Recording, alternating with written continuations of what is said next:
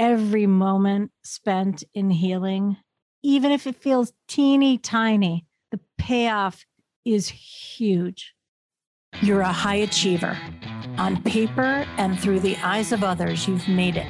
Congratulations. But the truth is, you feel unwanted, unworthy, and unlovable. You always have, but you hide it well. Welcome to the Trauma Hiders Podcast.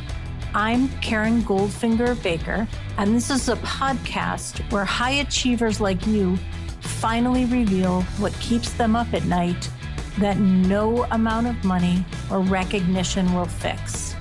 I'm also making it my business to speak with people who get you. Hell, I get you. I am you. So get your best hider's face on, sit down, and let your guard down. What's on the other side of this shit will change your life. There are so many ways people like us fuck ourselves over. But let's start with five ways. When you know them, maybe you'll finally stop doing them.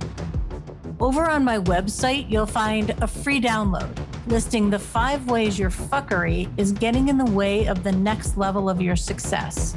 Grab it now at KarenGoldfingerBaker.com. The seventh rule of trauma hiders club be patient. I remember, I remember when I started my deep trauma therapy as the patient.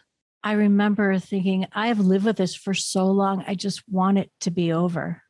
And having conversations with my therapist where I felt like, I don't know, maybe I had like an incremental forward movement, just a little bit of light coming into darkness. And I thought, ah, it's going to take for fucking ever. I wanted it to go so much faster. And I'll tell you what's really fascinating is I don't know that it's ever over, but where I am in my healing process, I want, I kind of want it to slow down because this is the safest most comfortable, most free, most loving and connected and worthy, confident place I've ever been in my life. And yet I'm dealing with the old systems of my life outside of trauma that sometimes come up to bite me in the ass and say, oh, well, you're going to fuck this up. So I kind of want it to slow down. But the thing is, it's a long journey and it might be a lifetime. Every moment spent in healing, even if it feels teeny tiny, the payoff is huge. Just be on the ride, be on the road, be on the journey, whatever you want to call it. Even if you go backward and you don't have forward movement, it's all part of it. The next week, you'll have a huge leap, or maybe not, whatever it is be in it for the long game because this is for life. You've been listening to the Trauma Hiders Club podcast.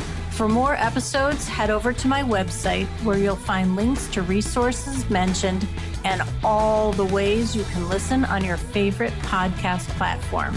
And if you're ready to fight, discover the rules of Trauma Club.